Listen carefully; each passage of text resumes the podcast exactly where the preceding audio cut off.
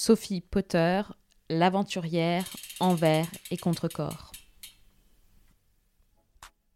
Bonjour et bienvenue sur Le Grou, le podcast des femmes qui partent à vélo. Cette semaine, mon invitée est Sophie Potter, de son vrai nom Sophie Jaille. Potter, c'est son nom de scène, un nom de prédilection, car dans son témoignage, la magie opère. C'était la première fois que je rencontrais Sophie. Nous avions failli nous croiser lors de la Race Rwanda. Grâce aux réseaux sociaux, je connaissais aussi son goût pour l'aventure. Elle est souvent par monts et par vaux, au volant ou la tête dans le capot de sa quatrelle. Chez Sophie, la pratique du vélo est récente, mais intensive. Elle rime avec aventure et dépassement du corps. Elle nous partage ici sa vision du voyage, sa façon d'aborder sa vie en la conjuguant avec l'aventure, et elle nous partage de façon détaillée et intime ses courses, la Racer en Rwanda et, excusez-moi de l'accent, la Chromovo George. Sophie a le souffle de l'aventure. Elle m'a émue et encouragée, sans le savoir, dans mes intuitions. Je me suis reconnue dans beaucoup de ses mots. Je suis très heureuse qu'elle partage avec vous son expérience qui, je pense, vous inspirera autant que moi. Très bonne écoute. Que répondez-vous à la question Présentez-vous On se contraint souvent à y répondre par le triptyque nom-prénom, ville, métier. Parfois, âge.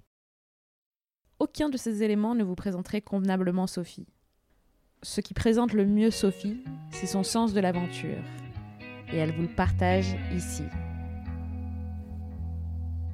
Alors ce côté d'aventure, je pense qu'il vient de mes parents, puisque quand j'avais deux ans puis 14 ans, on est parti deux fois un an en bateau. On a fait le tour de l'Atlantique à la voile. Donc pendant un an, en fait, on a quitté maison, euh, etc. Et on, on habitait juste avec mes frères et sœurs et le chien sur notre voilier. Ça a été vraiment genre mon introduction euh, à la vie euh, nomade, euh, à vraiment prendre en compte euh, les éléments autour de soi. Ça a été vraiment une, révélation de, en fait, on n'est pas obligé d'habiter dans une maison, aller au même endroit tous les jours et faire la même chose tous les jours. on peut bouger, on peut se déplacer lentement, on peut prendre le temps de vivre. voilà, et ça, c'est vraiment le voyage avec mes parents qui ont, sur ce, sur ce bateau, surtout que c'est très lent, qui, qui m'a euh, bah, un peu initié euh, à l'aventure et au voyage. Et je pense que d'ailleurs, euh, c'est très lent, hein, le voilier. Et tous mes moyens de déplacement qui sont dans ma vie actuellement, qui vont être bah, ma 4L, qui, qui n'est pas la voiture la plus rapide au monde, et le vélo, qui, bah, c'est pas très rapide non plus. je pense que c'est voilà, ça vient de ça vient de ça. Ce que ça m'a appris surtout, c'est que en fait, l'important, c'est pas la destination, mais c'est plutôt le, c'est plutôt le déplacement. C'est le déplacement qui m'intéresse plutôt que d'arriver. Pourquoi je préfère le voyage à la destination C'est parce que, entre guillemets, la destination, on sait ce qui nous attend, alors que dans le voyage, on ne sait pas ce qui nous attend. Et moi, ce que j'aime, c'est vraiment euh, me laisser porter par la route. Euh, j'aime bien euh, rencontrer du monde, j'aime bien, en fait, découvrir des endroits. c'est comme quand on prend l'avion, enfin l'avion ou le train ou, ou la voiture même si on veut aller juste rapidement à un endroit, le déplacement en soi n'a strictement aucun intérêt. Et moi, j'aime l'inconnu. Euh, j'aime l'inconnu. En plus, je suis très mauvaise à planifier. Donc, du coup, euh, je, enfin, je déteste ça. Je, pense que je suis mauvaise parce que je déteste ça. Et du coup, ça me va très bien juste de me laisser porter par la route. Ouais, parce qu'il arrive sur la route, c'est ça qui est, c'est ça qui rend le, le, voyage, le déplacement intéressant, je trouve, plutôt que d'aller à un endroit et bah, juste en fait on arrive et je sais pas pour moi c'est la fin. Et je trouve ça très triste la fin. Comme quand on finit un livre euh, je suis très triste. Du coup euh, voilà je préfère ne pas arriver finalement. Partir partir. On part souvent de quelque part. Sophie pousse ici le sujet du voyage en questionnant la notion d'habiter quelque part. Quand on me demande où j'habite, c'est un peu compliqué parce que bah, c'est vrai que les gens généralement répondent une ville. Euh, personnellement, comme je n'ai pas de maison, enfin comme je n'ai pas d'habitation, je n'ai pas d'appartement, euh, c'est toujours un peu compliqué pour moi de, répondre. Euh, disons que depuis, on va dire, trois ans, depuis que j'ai fini mes deuxièmes études.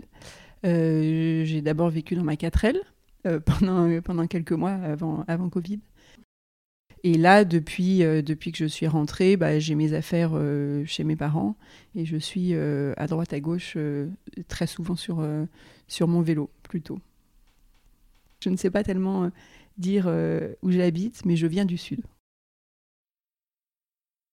Moi, j'ai besoin de la notion de... Alors c'est bizarre, mais j'ai besoin de cette notion de savoir où j'habite, entre guillemets. Enfin, j'ai la chance d'avoir des, parents chez qui bah, en fait, euh, oui, j'habite, c'est chez moi, chez mes parents, on va dire. J'ai besoin de cette notion. Après, euh, comme là, ça fait quand même trois ans que je suis un peu à droite à gauche, euh, j'aimerais bien avoir un chez moi à moi, savoir que on retourne, on peut revenir, on peut revenir quelque part, mais où je ne souhaite pas y être souvent. À ce moment-là, en l'écoutant, je me dis, waouh, la meuf pose le game, que nous pourrions aussi traduire de la façon suivante. Chez Sophie, la liberté est une intuition, une vérité intime, mais aussi une quête. Sophie nous partage son voyage en 4L de 4 mois à travers l'Europe, un voyage initiatique qui lui a permis de saper les injonctions de société qu'elle s'imposait. En gros, j'avais une 4L avec laquelle j'avais fait le 4L Trophy en 2012, qui est restée dans un garage euh, pendant, euh, pendant 5 ans sans trop rouler. Et ça me faisait très mal au cœur, parce que c'était euh, c'est donc c'est ma meilleure amie. et donc, du coup, j'ai voulu l'amener loin. Et je venais de terminer mes études. j'avais pas forcément envie de commencer la vraie vie tout de suite. Et donc, du coup, je me suis décidée à amener loin ma 4L. Euh, et donc j'ai voulu aller euh, lui montrer euh, une des merveilles du monde, donc, la muraille de Chine. Alors pas en Chine parce que c'est compliqué de rentrer en 4L en Chine, mais en Mongolie. Voilà, donc le projet c'était d'aller en 4L en Mongolie, toutes les deux. J'avais un temps plus ou moins déterminé en partant. Parce que j'avais encore ce stress de il faut vite que je rentre, il faut vite que je trouve un travail, il faut vite que je commence la vraie vie parce que c'est, j'ai pas le droit de vivre une autre vie que la vraie vie. Et par la vraie vie, j'entends euh, bah, une vie euh, où on travaille, euh, où on est très, sédentaire, où on construit des choses, on, on amasse des choses. Donc au début, voilà, j'avais un temps, je m'étais fixé un temps de rentrer avant Noël. Donc je partais en septembre, c'était rentré avant Noël, donc c'était absolument pas réalisable, ou vraiment, mais au pas de course, puisque en Mongolie, il y avait l'hiver, et l'hiver en Mongolie en 4L, c'est pas la meilleure idée. Voilà. Donc il fait un petit peu froid, il fait un petit peu froid, même si la voiture passe normalement partout, mais Bon, voilà, bref, c'était un peu compliqué de. Donc je m'étais mis, euh, je, voilà, je m'étais dit que j'allais rentrer, euh, rentrer avant Noël, et euh, les événements de la route ont fait que l'objectif de rentrer avant Noël n'était absolument pas, absolument pas tenable, et ça a été un énorme stress parce que je me mettais une pression de, il faut absolument que je rentre, il faut que je que je commence ma vraie vie, voilà, il faut, il faut que je rentre. Beaucoup de mes décisions où aller en fait qui étaient guidées par est-ce que j'ai le temps, et au fur et à mesure j'ai réussi à un peu me défaire de ce poids que je m'imposais moi-même, hein, petit à petit. Pas tout à fait. Enfin, ce voyage m'a beaucoup euh, réconcilié euh, que mes choix, en fait, euh, de envie d'une vie un peu pleine d'aventures, nomade. Ce voyage a vraiment été genre la première pierre à, cet, à cet édifice, mais ça a été dur de me défaire bah, de ces obligations que je me mettais, euh, parce que clairement, il y avait personne qui m'attendait en plus. Donc, c'était pas comme si je devais rentrer vite. Non, non, c'est juste, euh, c'était moi qui me mettais une pression euh, de, bah, voilà, quand on finit ses études, bah, on cherche d'abord un travail et on commence à travailler. Voilà, mais en fait, il faut. J'arrêtais pas de me dire, il faut commencer à travailler, il faut. Et en fait, bah, un jour, je me suis posé la question de, bah, pourquoi est-ce qu'il faut? Bah, en fait, j'avais pas de réponse. j'avais pas de réponse à m'apporter. Et voilà, donc petit à petit, ça a fait, euh, ça a fait son chemin dans ma tête de voilà, maintenant j'arrête de faire des choses qu'il faut, ou en tout cas je me pose d'abord la question de pourquoi est-ce que je me dis qu'il faut, et, je l'ai fait en fonction de, de, cette réponse. Je pense que j'ai fait des études parce qu'il fallait faire des études, et je pense que avant de devenir euh, indépendante, je m'étais jamais vraiment posé la question de ce que je faisais, de pourquoi je le faisais et qu'est-ce qui me plaisait je, continue encore à avoir du mal à assumer ces choix parce qu'il il y a toujours des gens autour de moi qui me demandent quand est-ce que je vais commencer la vraie vie. Moi, j'ai l'impression pour l'instant de la, vivre. C'est difficile. Enfin, j'ai quand même des moments de peu d'angoisse à me dire quand est-ce que je deviendrai sérieuse? Quand est-ce que j'arrêterai de faire mes, bêtises sur le vélo? Quand on parle d'aventurier, on pense facilement à Mike Horn dans la figure féminine, Calamity Jane. Calamity Jane chevauche. Calamity Jane n'a peur de rien. Sophie nous montre ici la réalité, sans phare. L'aventure signifie aussi aller à la rencontre de ses peurs. Alors j'étais terrifiée par l'idée de partir déjà, parce que je me lançais dans un truc que je ne maîtrisais absolument pas. Du coup, je ne savais pas où j'allais. Et bon, c'est un peu un paradoxe parce que j'arrête pas de dire que euh, j'ai pas envie d'arriver et que c'est le trajet finalement qui m'intéresse, mais ça me, ça me terrifiait à l'idée de pas savoir euh, où j'allais. Alors maintenant, ça va beaucoup mieux, hein, mais à l'époque, je, bah, en fait, je savais pas où j'allais et ça me faisait, ça me faisait peur. Et je me suis dit, mais tu pars. Euh, bon, déjà, il pleuvait quand je suis partie, c'était pas la folie. Et je savais pas où est-ce que j'allais dormir. Et, en fait, finalement, je pense que bah, quand on vit dans une maison, euh, quand on vit toujours au même endroit, qu'on a la nourriture euh, dans le placard, bah, en fait, euh, on a tout à, portée de main, alors que quand on part comme ça, en fait, on n'a plus aucun repère. Et c'est ça, moi, qui m'effrayait. Et petit à petit, en fait, je me suis rendu compte que bah, je savais trouver des endroits où dormir facilement. Une fois que j'ai su comment faire, j'avais plus peur.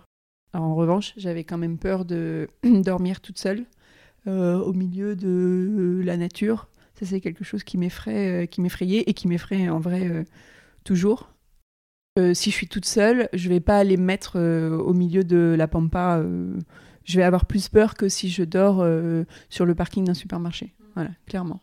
Et, et en course, c'était aussi un peu ma, ma stratégie. J'aurais pu dormir en descendant d'école ou des choses comme ça sur le bord de la route. Ça aurait été en vrai bien plus simple. Euh, mais j'ai toujours euh, cherché euh, des endroits, une Porsche, un, Porsche d'église ou quelque chose. ça aurait été cool de dormir dans une Porsche, mais non. plutôt un Porsche, un Porsche d'église. voilà, en fait, ça me, ça me rassurait le fait de savoir qu'il y avait des humains, des humains à côté. Je suis jamais partie seule avant de partir en voyage en 4L. Donc c'était en 2019. C'était pas vraiment un choix la solitude c'est plutôt que trouver des gens qui sont dispo pour aller en Mongolie euh, en 4L. Bah, euh, à l'époque, j'avais pas, j'avais regardé autour de moi et, les, et dans mes amis, c'était pas, c'était pas vraiment le, délire ou tout simplement les gens ont en fait des ou en fait d'autres obligations qui les empêchent de, partir. Donc du coup, c'était pas forcément un choix. En revanche, je voulais pas que ce soit un frein non plus. Donc c'est pour ça que je me suis forcée euh, à partir seule. Alors j'ai été terrifiée la première nuit, vraiment vraiment terrifiée.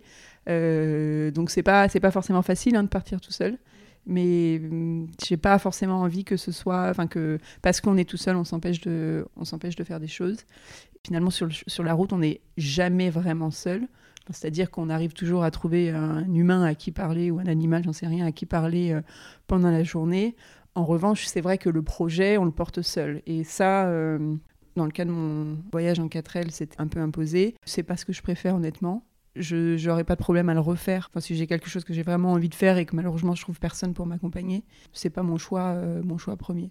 En revanche, j'avais croisé d'autres gens sur la route, j'avais passé euh, du temps, euh, plusieurs jours, plusieurs semaines parfois avec, avec d'autres gens en van sur la route. Et j'ai ressenti le besoin d'être seule, enfin, d'avoir quelques moments de solitude à nouveau, parce que ça permet quand même d'être euh, libre de, bah, de son emploi du temps et vraiment euh, faire, euh, faire exactement ce qu'on veut, même si finalement on va faire des concessions pour être avec des gens, à la limite, je préfère ça. C'est juste un équilibre à trouver, je pense. C'est l'intérêt du voyage seul. Moi, dans mon cas, je, ne me suffisais pas à moi-même, ce qui fait que, bah, j'allais vers les autres. Quand les gens voient quelqu'un tout seul, qu'une 4 notamment, ou à vélo, au fin fond, je sais pas, d'une montagne, bah, les gens s'arrêtent et demandent euh, quoi on est là, alors que si on est un groupe de 10 personnes, euh, bon, le voyage seul permet euh, de rencontrer du monde plus facilement, et puis surtout ça nous oblige à aller vers les autres, combler cette, cette solitude. De la 4L au vélo, il n'y a qu'un pas. Et du vélo aux courses d'ultracyclisme, apparemment, il n'y a qu'un pas aussi. J'ai commencé le vélo avec euh, mon grand-père qui, m'a appris à faire du vélo sans les petits trous. Voilà. Euh, et donc ça, c'était quand j'étais toute petite. Et puis après, c'est devenu mon moyen de déplacement. Enfin, on a toujours eu des vélos euh, quand on partait en vacances bah, chez, chez mes grands-parents, justement. On avait des vélos. C'était comme ça qu'on allait à la plage. On allait à la plage à vélo. Euh, et hum, après, euh, j'ai commencé à faire, enfin, à utiliser le vélo juste comme moyen de transport euh, pour pas payer, pour pas payer le bus, hein, clairement.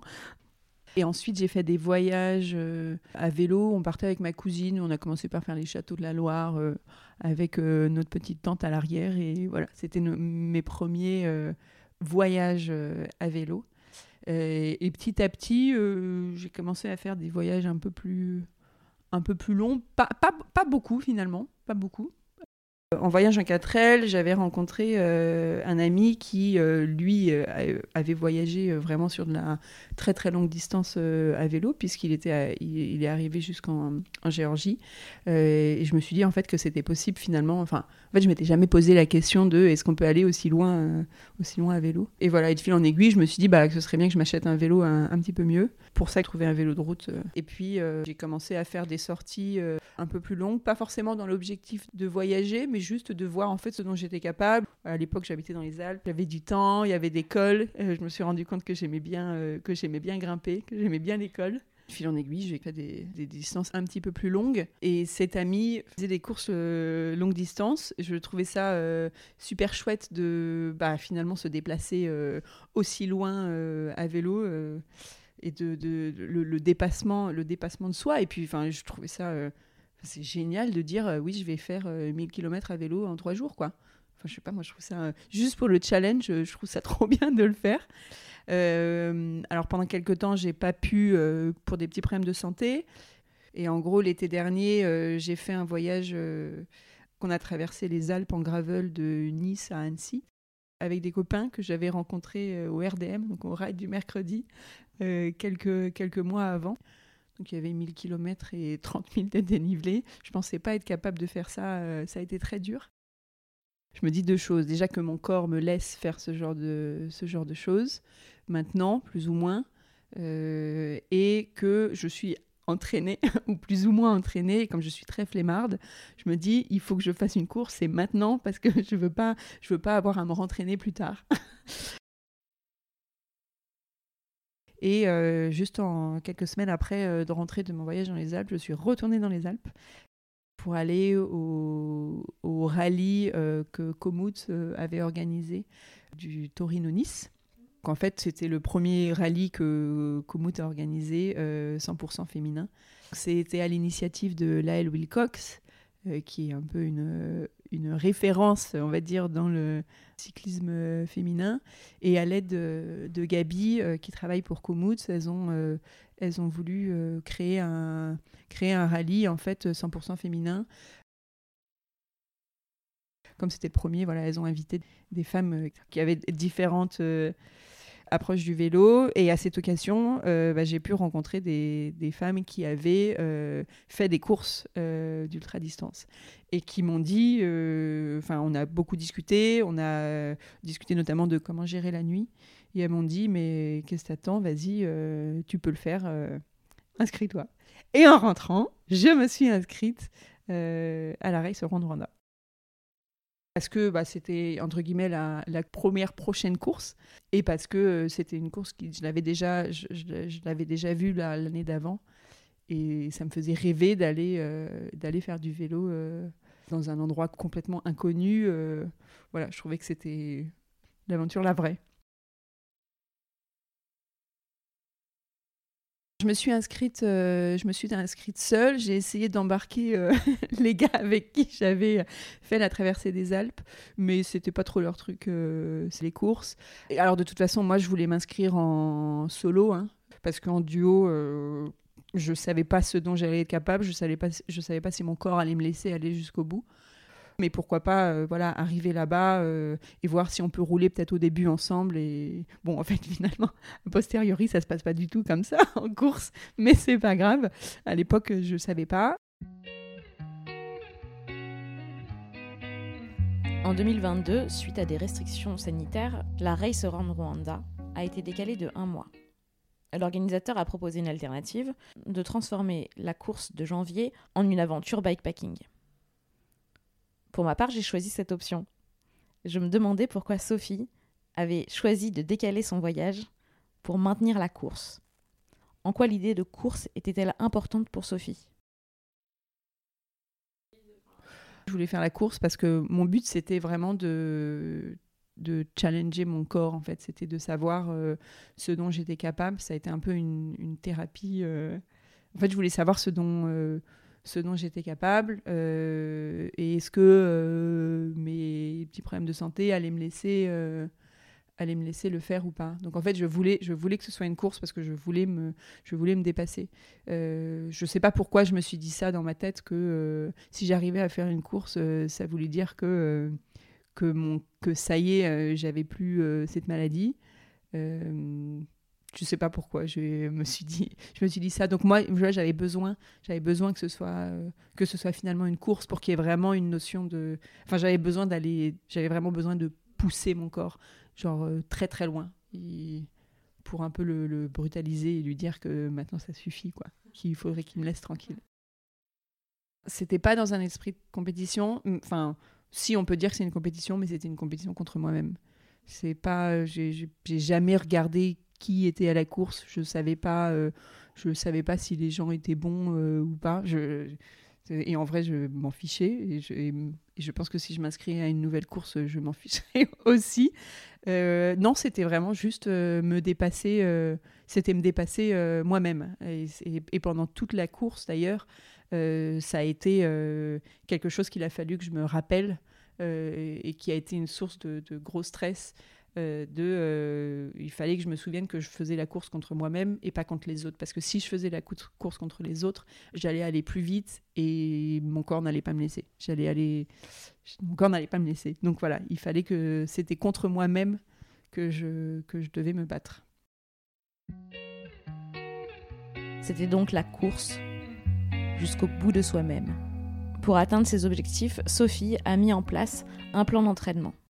J'ai commencé à me dire que ce serait bien quand même que je m'entraîne un peu plus parce que plus j'allais être entraînée et plus mon corps allait me laisser euh, aller jusqu'au bout. Euh, donc voilà, donc j'ai fait deux mois de home trainer. La première étape euh, de mon entraînement, ça a été de porter un home trainer à travers Paris, parce qu'à l'époque, je travaillais je, travaillais à Paris euh, quelques semaines, euh, donc ça a été de transporter dans le métro un home trainer. Qui, moi, je, pensais que ce serait facile. En fait, non, c'est très lourd. C'est très très lourd cette chose et assez encombrant. Donc ça, a été le début. Euh, ça a été le, début de mon entraînement et, et qui a duré finalement deux mois, assez intensif. J'avais pris une coach parce que pareil, enfin je moi, si j'ai pas quelqu'un derrière euh, qui me pousse, euh, je me disais que j'allais pas le faire. Et vraiment, voilà, je voulais vraiment faire le, faire le truc à fond. Et je savais que ça devait pas durer longtemps. Euh, parce que aller m'entraîner plusieurs mois d'affilée, c'était pas mon. J'en avais pas très envie. Et la course était, était supposée. Bon, elle a été reportée, mais normalement, elle était fin janvier.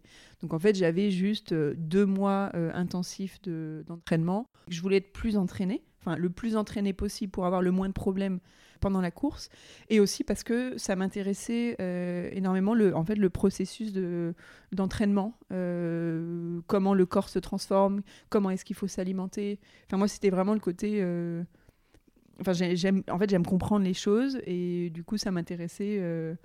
Enfin, de comprendre ce, ce nouveau domaine que, parce que comme j'avais jamais eu la performance en objectif euh, sportif. Enfin, moi, je me considère absolument pas comme une sportive parce que je, parce que je déteste m'entraîner. Je veux bien aller faire 1000 euh, km à vélo dans les Alpes. En revanche, m'entraîner, vraiment, ça, me, ça m'embête. Je, me souviens quand j'avançais, euh, quand j'avançais au Rwanda, je, je poussais jamais sur mes jambes finalement, alors que j'avais vraiment des souvenirs de la traversée des Alpes où, bon, alors après c'était un peu plus pentu aussi, mais où je, je poussé énormément sur mes jambes et j'ai, enfin, j'étais, j'étais à la, à la fin du voyage, on était épuisé. Enfin, ça, ça, avait été très très dur. Alors que là, euh, alors c'est, difficile. Hein, on, enfin, on dort pas. Euh, pendant la course, enfin pendant la course, on, on dort pas, euh, ça monte, etc. Il fait chaud c'est difficile. En revanche, j'avais pas de mal à pousser sur mes jambes. Ça a été, ça a été très efficace. En tout cas, j'ai réussi à finir. J'ai réussi à finir le au Rwanda, première femme et dixième euh, au total. En complément du plan d'entraînement, Sophie est allée à la rencontre de ses peurs en affrontant avant son départ la nuit. Alors, rouler la nuit, je me suis obligée à le faire avant la course parce que j'avais pas envie que la première fois que, je roule la nuit soit pendant la course. Euh, donc, je suis euh, partie faire une sortie un jour à 8 h du soir et jusqu'à 2 h du matin. Et en fait, je me suis rendu compte que, bah, en fait, la nuit ça va, hein, qu'il n'y a, y a rien de particulier. Au contraire, c'est extrêmement calme. Euh, je crois que c'était, alors j'avais pas fait exprès, mais c'était pleine lune le, le soir où j'y suis allée. Donc, euh, enfin, c'était juste magnifique. Euh, euh, là, j'étais dans le sud, dans le sud de la France, donc dans la montagne. Je suis même allée faire du gravel. Donc, vraiment, c'était vraiment des choses, des choses que je pensais pas être, dont je pensais pas être capable. Enfin, je, me disais que j'allais avoir très peur. Et voilà. Et en fait, bah, il fait nuit, on se concentre juste sur son vélo, on continue. Alors moi, je mets de la musique dans mes oreilles. Euh, et, en fait, ça allait. Enfin, c'est juste très calme. Et je trouve que le temps passe beaucoup plus vite finalement que, la journée. Bah, parce qu'en fait, je pense que c'est peut-être parce qu'on ne voit pas le, on voit pas le, paysage euh, défiler, donc on se rend pas forcément compte de sa, de sa progression. Et, voilà. Et alors, c'est pas quelque chose. Enfin, je vais pas aller me faire des rides de nuit euh, juste pour le plaisir de rouler la nuit, mais j'ai aucun problème à rouler la nuit maintenant. Ni en France, ni au Rwanda. Tant que je suis en mouvement. C'est vrai que dès que je dois m'arrêter euh, pour réparer un truc ou quelque chose, ben là il y a un peu le silence euh, parce que généralement j'arrête ma musique parce que je veux pouvoir écouter ce qu'il y a autour de moi. Euh, et là il y a cette espèce de silence qui est finalement un peu oppressant. Et là, c'est là où je commence peut-être à avoir un peu peur. Donc, je me dépêche et je repars, euh, je repars tout de suite. Tant que je suis en mouvement, bah, mon esprit est concentré sur mon vélo. Et dès que je m'arrête, euh, bah, mon esprit peut peut-être un peu partir euh, vers des, scénarios inquiétants. D'ailleurs, c'est aussi la même chose sur le vélo, mais je m'oblige à vraiment le recentrer et à rester concentré sur bah, ce que je suis en train de faire le moment présent, c'est-à-dire pédaler, avancer et écouter de la musique.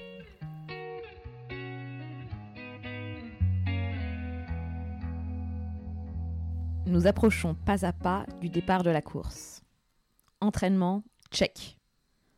Confrontation avec ses peurs, check. Dernier petit détail avant la course, le matos.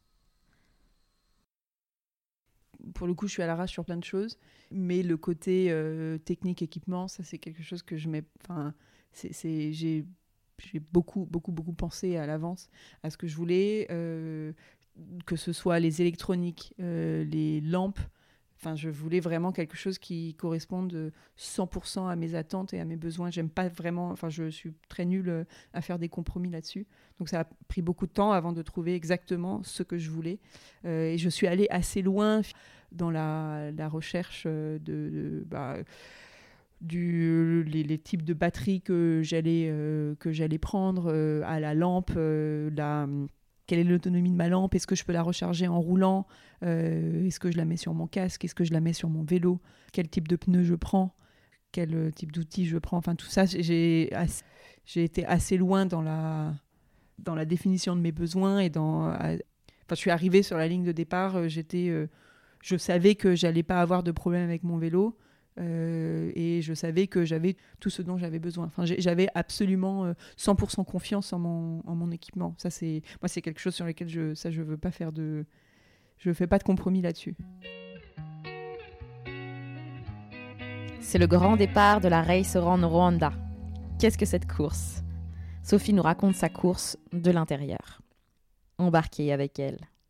La Race au Rwanda, c'est une course d'ultra-distance de 1000 km avec 70% de gravel et 30% de, route en autonomie complète, sans assistance et euh, en une seule étape. Donc euh, on part et on s'arrête quand on arrive. Voilà, il n'y a pas d'étape euh, comme par exemple au Tour de France.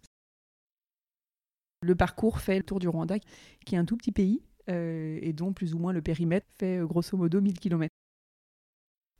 J'avoue que quand j'ai dit que je partais faire une course au Rwanda, déjà les gens me disaient mais pourquoi est-ce que tu te compliques la vie? Ma mère n'était pas ravie, elle était assez inquiète. mais je pense juste parce qu'elle enfin, elle savait pas, et moi non plus à l'époque, comment, était, comment était ce pays finalement. Euh, et du coup, j'ai appelé euh, Sandrine, qui avait fait euh, l'année d'avant pareil, la version voyage de la course, qui avait malheureusement été annulée à, cause du Covid, et qui m'a complètement rassurée sur le fait que c'était un pays hyper safe, qu'il n'y avait pas de problème pour, pour trouver des endroits où dormir. Voilà, donc ça m'avait. Euh, donc je suis arrivée au Rwanda euh, sans aucune crainte quant à, on va dire, ma, sécurité, mais plutôt euh, genre super excitée de. Enfin voilà, je repartais sur la route, quoi. C'était. je repartais vraiment à l'aventure dans un pays, sur un continent que je, que je connais à peine. donc, donc voilà, en arrivant à l'aéroport, j'étais, j'étais juste hyper contente. et puis un peu contente d'être arrivée parce que la préparation avant euh, a été un peu euh, comme comme j'ai pas des enfin comme je fais tout à la dernière minute parce que je bon voilà c'est ma, ma, façon de faire euh, c'est toujours un peu stressant. Les départs les départs sont toujours un peu stressants.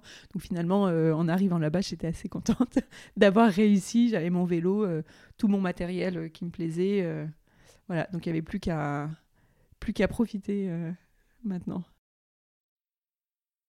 je suis arrivée euh, une semaine avant le départ parce que je voulais euh, m'acclimater euh, et puis j'avais du temps, alors je me disais autant, autant en profiter. Donc j'ai eu le temps d'aller faire des sorties, m'acclimater à la température, à l'altitude aussi, parce qu'il faut savoir que Kigali, la capitale, est déjà à 1500 mètres d'altitude. Donc voilà, ça fait un petit choc quand on va faire du vélo la première fois, on est un petit peu chaud. Et ensuite, bah, une semaine plus tard, c'était c'était le départ. J'ai été extrêmement stressée euh, avant la course. Et finalement, ce qui est un peu un paradoxe parce que je comptais pas faire la course avec les autres, mais avec moi-même. Mais quand même, j'étais stressée. Je sais pas. Euh, euh, pourtant, j'étais, enfin, j'étais prête. Mon vélo était, était, était prêt, même si j'ai dû faire une dernière petite réparation, enfin de dernière minute là-bas. J'ai eu la chance de passer la semaine dans une guest house avec deux autres concurrents qui étaient vraiment des habitués de, de la longue distance et des courses, et qui finalement m'ont un peu... Enfin, moi, je ne savais pas ce que c'était une course, quoi.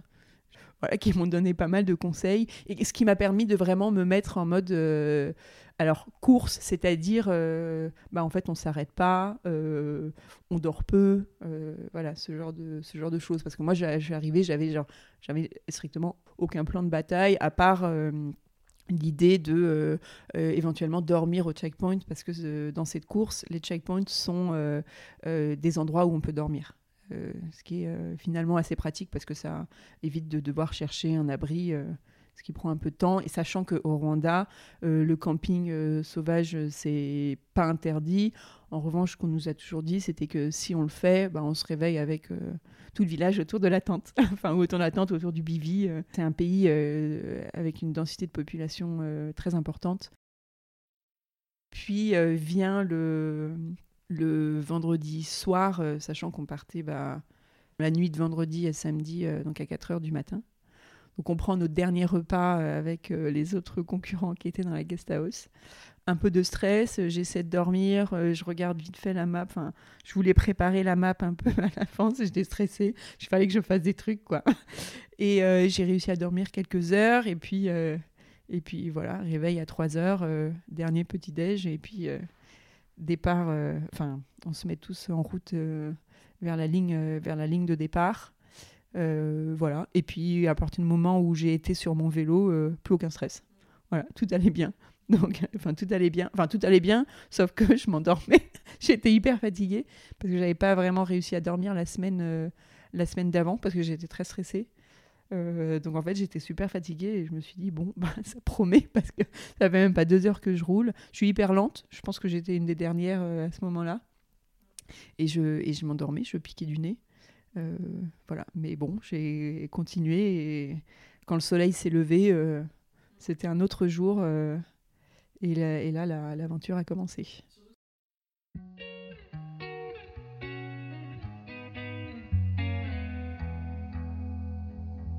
L'aventure a commencé. En écoutant Sophie, j'ai découvert une capacité de dépassement hors norme. Elle m'avait dit en off qu'elle n'avait pas fait de préparation mentale. Mais quand j'entends son récit par rapport à sa gestion de la douleur, je comprends qu'elle n'a pas besoin de préparation mentale. Elle a déjà tout mentalisé pour une course au bout d'elle-même. Je ne pensais absolument pas en être capable, je ne pensais pas que mon corps me laisserait faire ça. Euh, je me souviens même que la veille de la course, je disais, euh, je disais aux autres concurrents avec qui j'étais, euh, si, si je suis dernière, faut pas m'en vouloir. je, vais, je vais, voilà, j'avais, j'avais pris des, électrolytes pour, pour 5 ou 6 jours, je crois. Je savais pas ce dont j'étais capable, c'est-à-dire que j'ai mon corps qui se retourne contre moi quand je fais, quand je fais de l'exercice. Donc, donc j'avais énormément de douleurs. J'avais des douleurs de sel, j'ai mes jambes qui ont beaucoup gonflé, euh, j'avais ma bouche qui était extrêmement infectée, donc j'avais du mal à avaler euh, ma salive, donc euh, forcément de l'eau c'était compliqué, manger c'était compliqué. Mais j'étais là pour, entre guillemets, me battre contre mon corps. J'étais là pour dire à mon corps que maintenant il fallait qu'il me laisse faire ce genre de choses, que ça suffisait qu'il arrête de se retourner, euh, se retourner contre moi parce que j'étais d'accord avec le fait que que je le poussais un peu plus loin, que, que j'avais choisi de faire cette course, que je choisissais de faire de l'exercice. Donc il arrête de se retourner contre moi.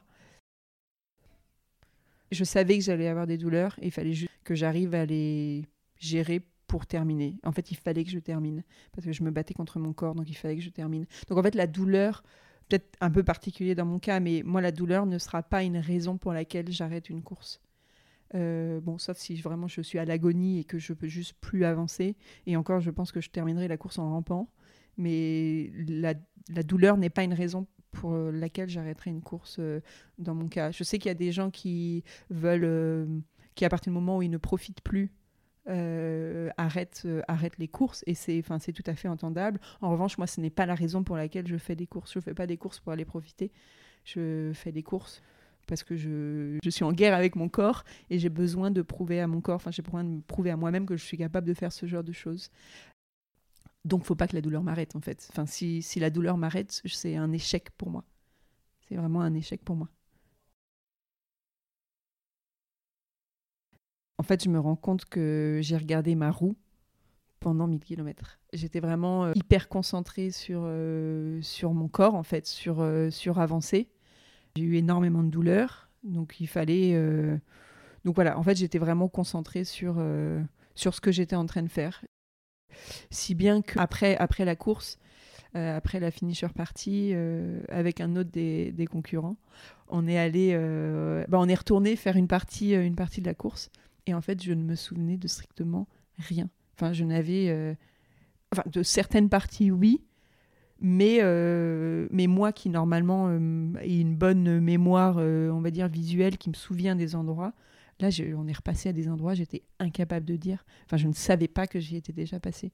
Donc vraiment, moi, ça n'a pas été un... Enfin, si, ça a été peut-être un, voyage euh, euh, intérieur, on peut dire, mais, euh, mais ce n'était pas un voyage d'exploration du Rwanda. Ça, ça a été la semaine, la semaine d'après, où, je suis retournée, enfin, où on est retourné faire un bout du Rwanda et de l'Ouganda et cette fois-ci euh, en regardant, enfin en ayant la tête euh, en l'air, quoi, enfin en regardant, en regardant autour de moi.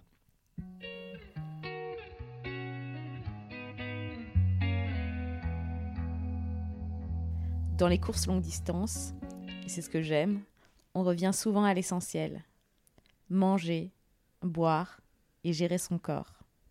Sophie nous partage ici comment elle a fait pour se nourrir tout au long de sa course. J'avais pas tellement de plan de, d'attaque quant à la course. Je sais juste que euh, moi, dans mon cas, il faut que je mange euh, toutes les demi-heures. Je sais que ça me, ça me réussit plutôt que de faire des, gros repas parce qu'après, sinon, j'ai envie de dormir. J'avais aussi des électrolytes dans mon eau parce que je savais qu'il allait faire chaud. Euh, voilà, j'avais assez d'électrolytes pour tenir toute la course. En gros, je suis partie avec des barres pour la première journée, pour les entre guillemets les premières 12 heures enfin à peu près tout ce que mon sac pouvait, ma sacoche pouvait, pouvait porter. Je ne voulais pas avoir à m'arrêter. et puis au Rwanda, c'est un peu le, trouver de la nourriture. Moi, ça a été un peu mon, mon challenge parce que normalement en bikepacking, je prends une boîte de thon, du fromage, euh, du pain, ce genre de choses. Donc là, des choses qui sont absolument pas, euh, qu'on ne trouve absolument pas au Rwanda. En fait, il euh, n'y a pas de, a pas de supermarché, c'est que des, tout petits, des tout petits shops qui sont en fait une pièce en bas d'une maison, qui sont assez difficilement identifiables. Mais si on demande dans la rue. où c'est qu'on peut trouver de la nourriture, on nous indique tout de suite. Et puis, bah, il n'y a pas de frigo en fait. On trouve des beignets, vaut mieux y aller le matin parce que le soir, il n'y en a plus des petites crêpes. Euh, mais tout ça, moi, c'était de la nourriture qui finalement me. qui est, je pense, pas très très sucrée. Je sais qu'il faut que je mange beaucoup. Moi, je mange énormément sur, euh, sur le vélo. J'ai pas beaucoup de réserves sur mon corps, donc il faut vraiment que je mange beaucoup. Donc finalement, euh, j'ai mangé beaucoup de bananes. je, pense, je pense que pendant 24 heures, j'ai mangé que des bananes. Et dans le pays, euh, il y a quelques grosses villes. On passe euh, peut-être euh, deux, grosses villes où il y a des supermarchés, enfin, un, petit supermarché. Donc finalement, j'ai mangé des, voilà, des dernières 24 heures, j'ai mangé des bananes que j'avais, j'ai acheté un, régiment de bananes. Je les ai toutes ouvertes parce qu'en fait, je ne voulais pas, je ne voulais pas avoir à les ouvrir sur le vélo. Donc je les ai toutes ouvertes. Sauf qu'au Rwanda, il n'y a pas de sac plastique. C'est un pays hyper avancé euh, dans l'écologie, donc il n'y a pas de sac plastique. Donc ils m'ont donné un, sachet en papier, sauf que les bananes dans un sachet en papier, c'était pas génial. Donc bref, j'avais mis euh, plein de bananes dans mon sac. Euh, de cadre dans ce sac en papier et à la fin c'était juste une espèce de bouillie donc je, me souviens les dernières heures de course je mettais la main dans le sac je prenais une poignée de bouillie de bananes et que j'essayais de tant bien que mal de tant bien que mal d'avaler Quatre jours au bout de soi-même. Sophie arrive première femme. Elle nous raconte avec une émotion partagée son arrivée. J'ai beaucoup pleuré sur les derniers kilomètres parce que je me rendais compte que, bon, que finalement j'avais réussi, que c'était mon, enfin que, ouais, que j'avais réussi quoi. Et euh, ce qui était pas mal parce que j'avais pas envie de pleurer sur la ligne d'arrivée, donc euh, j'ai pleuré, j'ai pleuré avant. Euh, beaucoup pleuré avant et, euh, et, en arrivant sur la ligne d'arrivée, bah, j'étais juste. Euh, en fait, ouais, je, pour le coup, je comprenais pas. j'étais épuisée. épuisée, je suis descendue du vélo, je, je, je, me suis assise au sol parce que sinon j'allais tomber. et après, après ouais, je, en fait, je comprenais pas trop, je comprenais pas trop ce qui. J'étais contente d'être arrivée, mais je sais pas. Enfin, je pense qu'en fait, on est dans un tel état de fatigue parce que enfin, je suis vraiment allée, j'ai vraiment poussé, je suis vraiment allée chercher loin dans mon corps. Euh, et du coup, euh, on n'a pas le temps de processer ce qui, ce qui arrive finalement. Euh.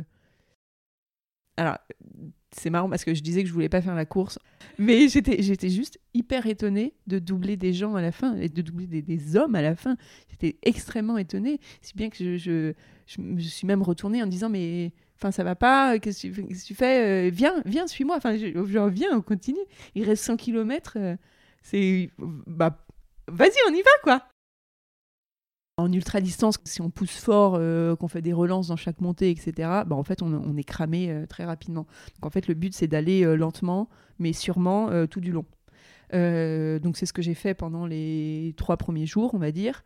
et puis sur les derniers sur les derniers, euh, je crois que c'était 120 km qui restaient de pur tarmac, euh, je savais qu'en fait, bah, là, je pouvais pousser parce que c'était les derniers.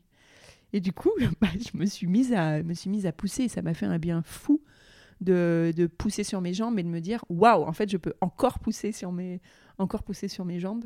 Et je, en fait, je, je, je comprenais pas comment j'étais capable de faire. Euh, jamais mon corps, selon moi, ne m'aurait laissé, euh, ne m'aurait laissé faire ça. Et donc, du coup, je pense que ces derniers 120 km, là où j'ai beaucoup pleuré, je me suis vraiment, c'est là où je me suis dit, en fait, tu as réussi.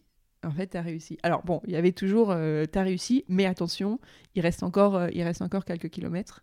mais voilà, là, j'ai fait une, j'ai fait une ligne droite. En gros, j'avais pris assez de nourriture et assez d'eau pour les, pour les, les, 120 derniers kilomètres. dans la nuit, juste avant, j'ai réussi à dépasser la première femme qui avait l'idée, enfin, disons qu'on on un peu, on était toujours un peu devant, euh, enfin première ou deuxième pendant la course, et j'ai réussi à la dépasser le pendant pendant la nuit. Et là, mon but, voilà, c'était juste de maintenant il fallait que je pousse.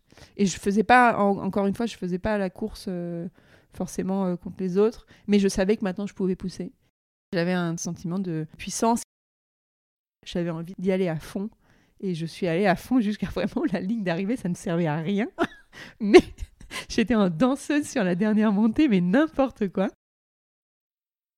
Voilà, je voulais, euh, là je pouvais, je pouvais pousser, et, du coup je pense que ces courses ça demande tellement d'attention, tellement, tellement d'attention. Enfin moi en tout cas c'était, euh, c'était une attention euh, constante sur qu'est-ce que je mange, qu'est-ce que je bois, rester concentré sur ma course, vraiment énormément d'attention, si, bien que quand on arrive sur la ligne d'arrivée, bah en fait le corps Enfin voilà, maintenant c'est terminé et moi j'avais plus de capacité, euh, plus de capacité à, réfléchir quoi. Vraiment, euh, c'était une catastrophe. C'était drôle, c'était drôle, mais ouais. Et puis j'étais, enfin sur la ligne d'arrivée, euh, il y avait bah, des amis du coup qui j'avais passé toute la semaine d'avant.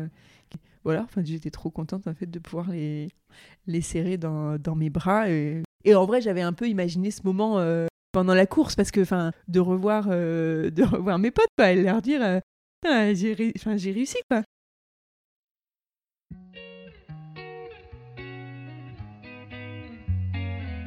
Vous pensiez vraiment que Sophie en resterait là? Et non.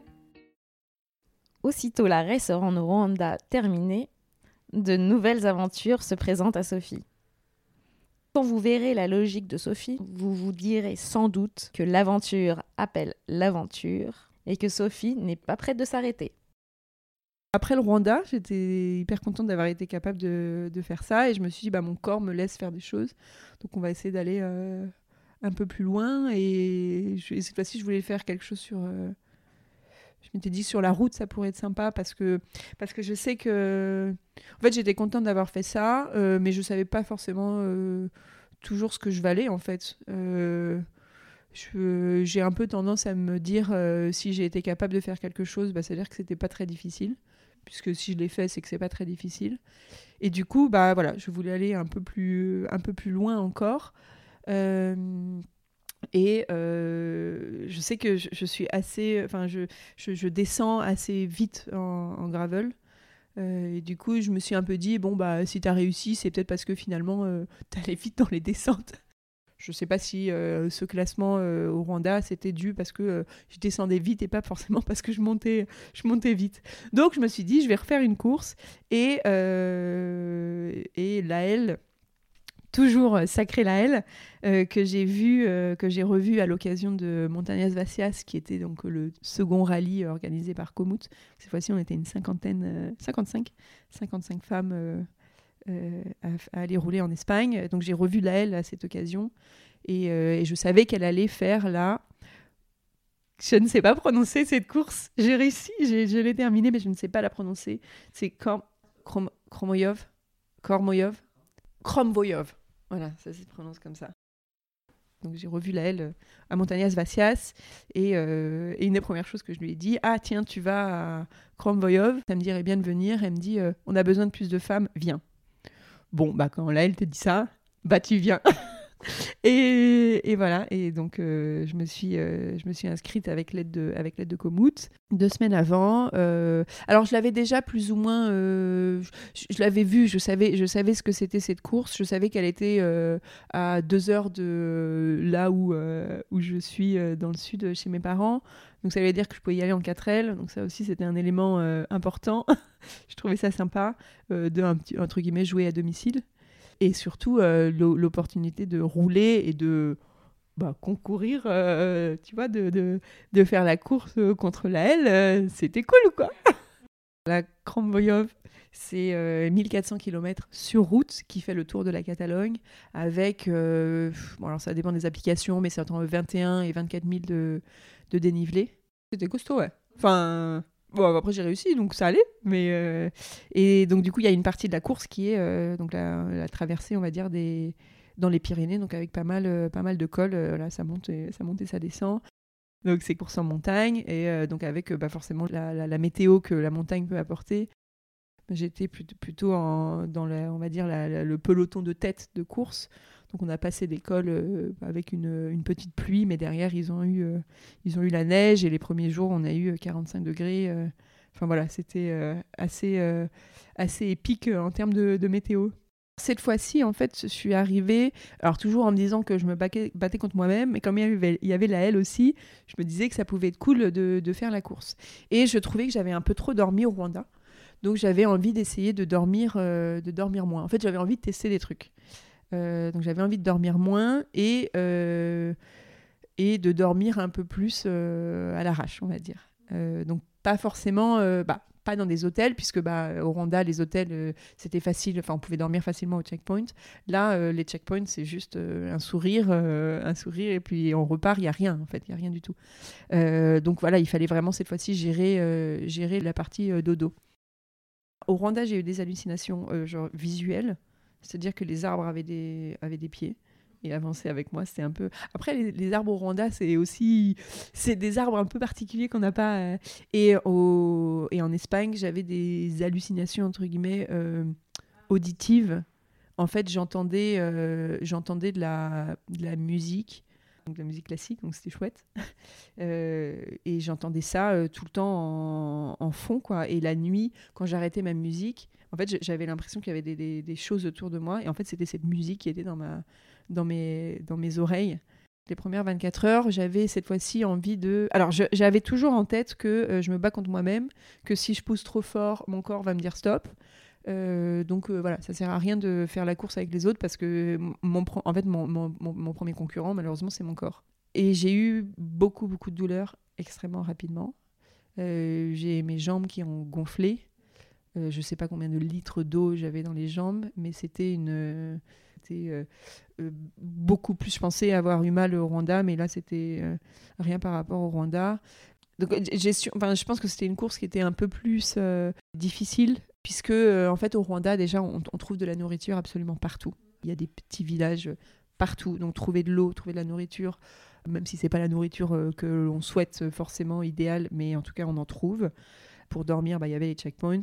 Là, c'était un petit peu plus euh, l'inconnu, notamment sur la partie, euh, voilà, sur la partie euh, dormir. Et moi, je m'étais dit, je veux dormir beaucoup moins et je veux dormir entre guillemets sur le bord de la route, faire des, power naps et repartir, repartir tout de suite. Je voulais tester cette stratégie-là entre guillemets. Alors, j'ai beaucoup moins dormi qu'au Rwanda. Je ne sais pas si j'ai bien géré. En fait, j'ai eu vraiment ce problème de, de, jambes qui ont gonflé, ce qui fait que ma gestion de la course était finalement euh, conditionné, euh, conditionné par ça. Euh, au bout du deuxième jour, il fallait que au bout du deuxième jour, en fait, j'ai rattrapé euh, Véronica, qui finalement est une amie en plus, donc euh, ce qui est drôle. Euh, je l'ai rattrapée, mais en fait, j'avais tellement, tellement mal aux jambes que, en fait, ça m'a mis une pression et je me suis dit, en fait, là, ça, suffit. je me suis arrêtée, je l'ai laissé partir, je lui ai laissé, j'ai dormi 15 minutes et je suis repartie. Parce qu'en fait, j'avais pas envie de la, croiser, parce que sinon, ça allait, j'allais me, me mettre dans le ça allait me rappeler que c'est une course et voilà je, donc je pouvais pas me permettre ça. Euh, et voilà donc c'est au bout à partir de ce moment-là je pense que c'était euh, au bout du deuxième ah, au-delà de la deuxième nuit ou troisième jour je sais, je sais plus exactement euh, là j'ai décidé d'arrêter de faire la course entre guillemets mais de vraiment plutôt bah, terminer évidemment mais de faire la course bah, à nouveau contre moi-même donc je suis retourne, je me suis recentrée sur moi-même euh, j'ai fait des pauses euh, avec euh, mes jambes contre des murs pour bah, juste permettre que les jambes dégonflent et que je puisse, que je puisse continuer. parce qu'en fait, là, là les, douleurs ne, me permettaient pas de, ne me permettaient plus de continuer, ce qui n'était pas, ce qui pas envisageable, envisageable pour moi.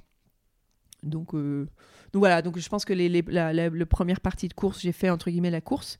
J'ai vu que mon corps me disait bon maintenant ça suffit. Et donc là, je me suis recentrée sur la deuxième, sur la deuxième partie de course, ce qui fait même que je me suis arrêtée, que j'ai mangé un kebab. Donc je me suis arrêtée, je me suis assise pour manger, ce qui est quelque chose que, que normalement j'ai pas envie de faire en fait. Je mange sur mon vélo et je mange en, en roulant quoi. Pour moi, c'était un peu un échec je pense que je suis partie un peu confiante parce qu'au Rwanda, euh, j'avais pu, euh, j'avais pu terminer euh, avec des douleurs évidemment, mais moindres par rapport à cette course. C'était un peu un échec parce que mon corps ne m'a pas finalement. Alors, il m'a permis de terminer évidemment, mais il m'a pas permis vraiment de faire la course jusqu'au bout. Bon, après, j'ai pas terminé dernière non plus, donc j'imagine que finalement, je, ça peut euh, finalement, euh, je peux aussi peut-être faire des courses en arrivant à gérer euh, bah, les douleurs qui m'arrivent, qui m'arrivent au, fil de la course, quoi. J'ai envie d'aller au max. En fait, je fais pas la course, je, je, donne le meilleur de moi-même tout le temps. Voilà, c'est tout. C'est mon seul. Et si je suis déçue, c'est parce que j'ai pas donné le meilleur de moi-même et pas parce que les autres sont meilleurs, en fait.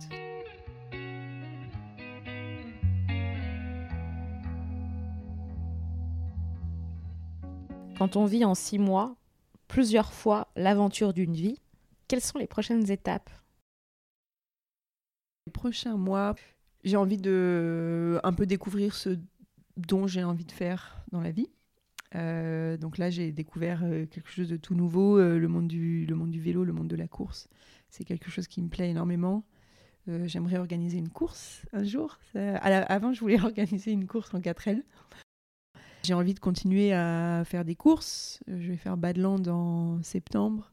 Et en fait, j'ai envie de voir. Euh, en fait, j'ai envie d'aller plus loin. En fait, j'ai envie de pousser encore plus loin parce que euh, finalement, euh, alors c'est beaucoup de douleur pendant, mais après, je sais pas, il y a une espèce de, de, je sais même pas si c'est la satisfaction, mais de, bah en fait, j'en ai envie, j'ai envie de plus quoi. J'ai envie de, ouais, j'ai envie d'aller encore plus, encore plus loin. En fait, je me rends compte que, que je suis pas si mauvaise que ça. Ouais, je sais pas si j'ai jamais été très bonne pour quelque chose. Et je sais pas, et là, je, je sais pas, ça me plaît de. En fait, ça me plaît et je, je sens que j'ai pas encore euh, tout appris euh, sur, cette, euh, sur cette discipline. Donc, donc voilà, j'ai envie de, d'explorer un, peu plus. Et cet été, en revanche, je vais juste faire du, je vais faire du bikepacking alors il y a toujours, il y aura toujours la notion de, de dépassement parce que je, en fait je ne sais pas rien faire. C'est même pas le dépassement sportif en fait, c'est juste la découverte de, de choses que je connaissais pas. C'est pour ça que je vous continue à faire, euh, à faire des courses et à potentiellement euh, essayer de trouver aussi un moyen de faire un lien entre la vraie vie, donc celle où on travaille, trouver un métier, une occupation qui soit en lien avec des choses qui finalement me plaisent. J'ai plus envie de faire de compromis là-dessus. Je veux vraiment euh, faire quelque chose qui, qui me plaît. J'ai un rêve euh, depuis toute petite, c'est de faire le tour du monde à la voile. Et je le ferai sûrement un jour. Hein. Enfin, c'est quelque chose euh, que je me suis que je me suis promis. Donc oui, oui, non, j'aimerais j'aimerais retourner j'aimerais retourner en mer. j'aimerais bien retraverser l'Atlantique. Voilà, j'aimerais un jour faire le tour du monde à la voile. Et voilà, l'épisode est déjà terminé. Si cela vous a plu, n'hésitez pas à commenter sur les réseaux ou à contacter directement mon invité. La meilleure façon de m'encourager et d'encourager les femmes à faire du vélo, c'est d'en parler autour de vous, de commenter sur l'appli podcast en mettant une note 5 étoiles et de vous abonner pour ne pas rater le prochain épisode. Si vous avez dans votre entourage des femmes qui vous inspirent, n'hésitez pas à me mettre en contact pour qu'elles puissent partager leur expérience au micro du groupe. Et si vous voulez rencontrer le groupe en vrai, rejoignez notre compte Instagram pour participer aux sorties gravel qui ont lieu chaque mois. À très bientôt et d'ici là, roulez bien.